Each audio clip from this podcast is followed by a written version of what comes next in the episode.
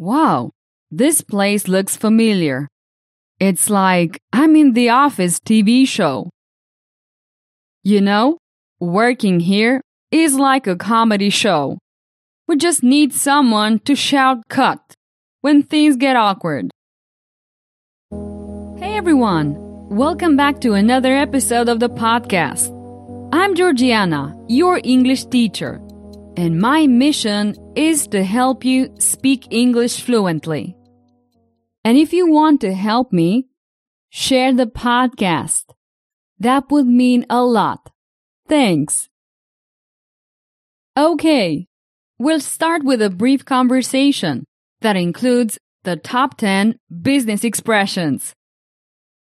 And to make learning more fun, I've taken inspiration from The Office TV show, and you'll learn grammar in context with a point of view story. Before you start listening, make sure to get the transcript. Visit speakenglishpodcast.com. It's free. Let's get started. Jack walked into the office and said, Whoa, this place looks familiar. It's like I'm in the office TV show. Yeah, Jack, we get that a lot. We like to think outside the box here. You're right, Pam. We're always brainstorming new ideas to stay ahead of the competition. That's great to hear. I'm ready to get the ball rolling and take it to the next level. Good to hear. But make sure to touch base with your boss consistently. It's important to stay in the loop and keep him updated on your progress. Definitely. I want to make sure we're all on the same page, following best practices for team collaboration. And we need people like you to keep an eye on the details. Thanks for the advice. At the end of the day, it's all about producing high quality work and making a difference. Absolutely. This may feel like a TV set, but it's a real community of people. Welcome aboard. Okay, that's the end of this short conversation. Make sure to visit my website and download the transcript. This way, you can spot the expressions that I used in the conversation.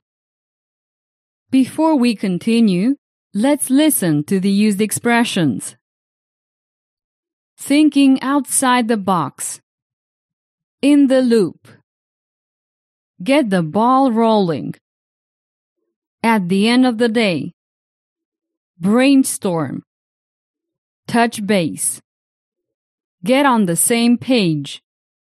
Keep an eye on. Take it to the next level. Best practice. Let's listen to the point of view story about Jack and his new job position at Dunder Mifflin. I will tell the same story twice, so make sure to focus on the changes. You can find these techniques fully implemented in my premium courses at speakenglishpodcast.com slash courses. Okay, let's start.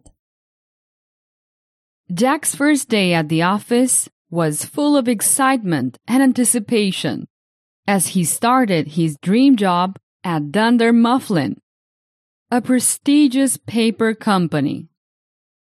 Little did he know that his day would become an unexpected adventure. As Jack entered, he spotted a man who looked a lot like Jim Halpert and a woman who resembled Pam Beesly.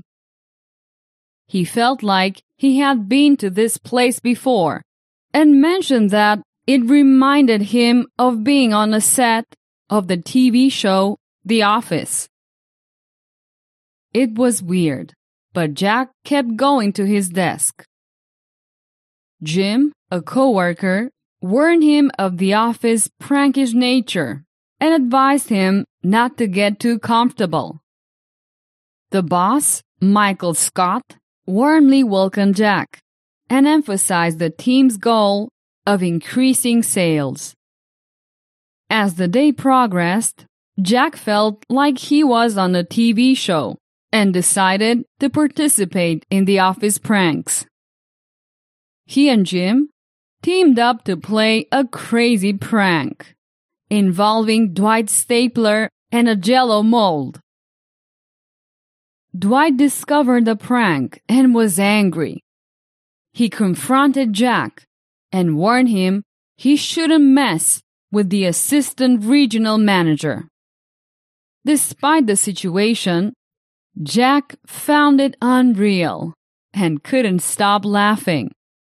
At the end of the day, Jack hung out with his coworkers in the break room, sharing stories and laughing about the day's events. Even though The Office was like a bizarre sitcom, Jack felt a strong bond with his colleagues and thought that maybe working at the office wouldn't be so bad after all. Let's listen to the same story in the present tense from Jack's point of view. My first day at the office is filled with excitement and anticipation as I start my dream job at Dunder Mifflin, a prestigious paper company. Little do I know that this day is about to become an unexpected adventure. As I enter, I spot a man who looks a lot like Jim Halpert and a woman who resembles Pam Beesly. It feels like I've been to this place before and I mentioned that it reminds me of being on the set of the TV show The Office. It's weird, but I keep walking towards my desk. Jim, my coworker, he warns me about The Office notorious pranks and tells me not to get too comfortable. The boss, Michael Scott, warmly welcomes me and emphasizes the team's focus on increasing sales. As the day progresses, I feel like I'm living in a TV show and decide to join in on the office pranks. Jim and I team up to play a wild prank involving Dwight Stapler and a jello mold. Dwight discovers the prank and becomes furious. He confronts me, warning that I shouldn't mess with the assistant regional manager. Despite the situation, I find it unreal and can't stop laughing. At the end of the day, I hang out with my coworkers in the break room, sharing stories and laughing about the day's events.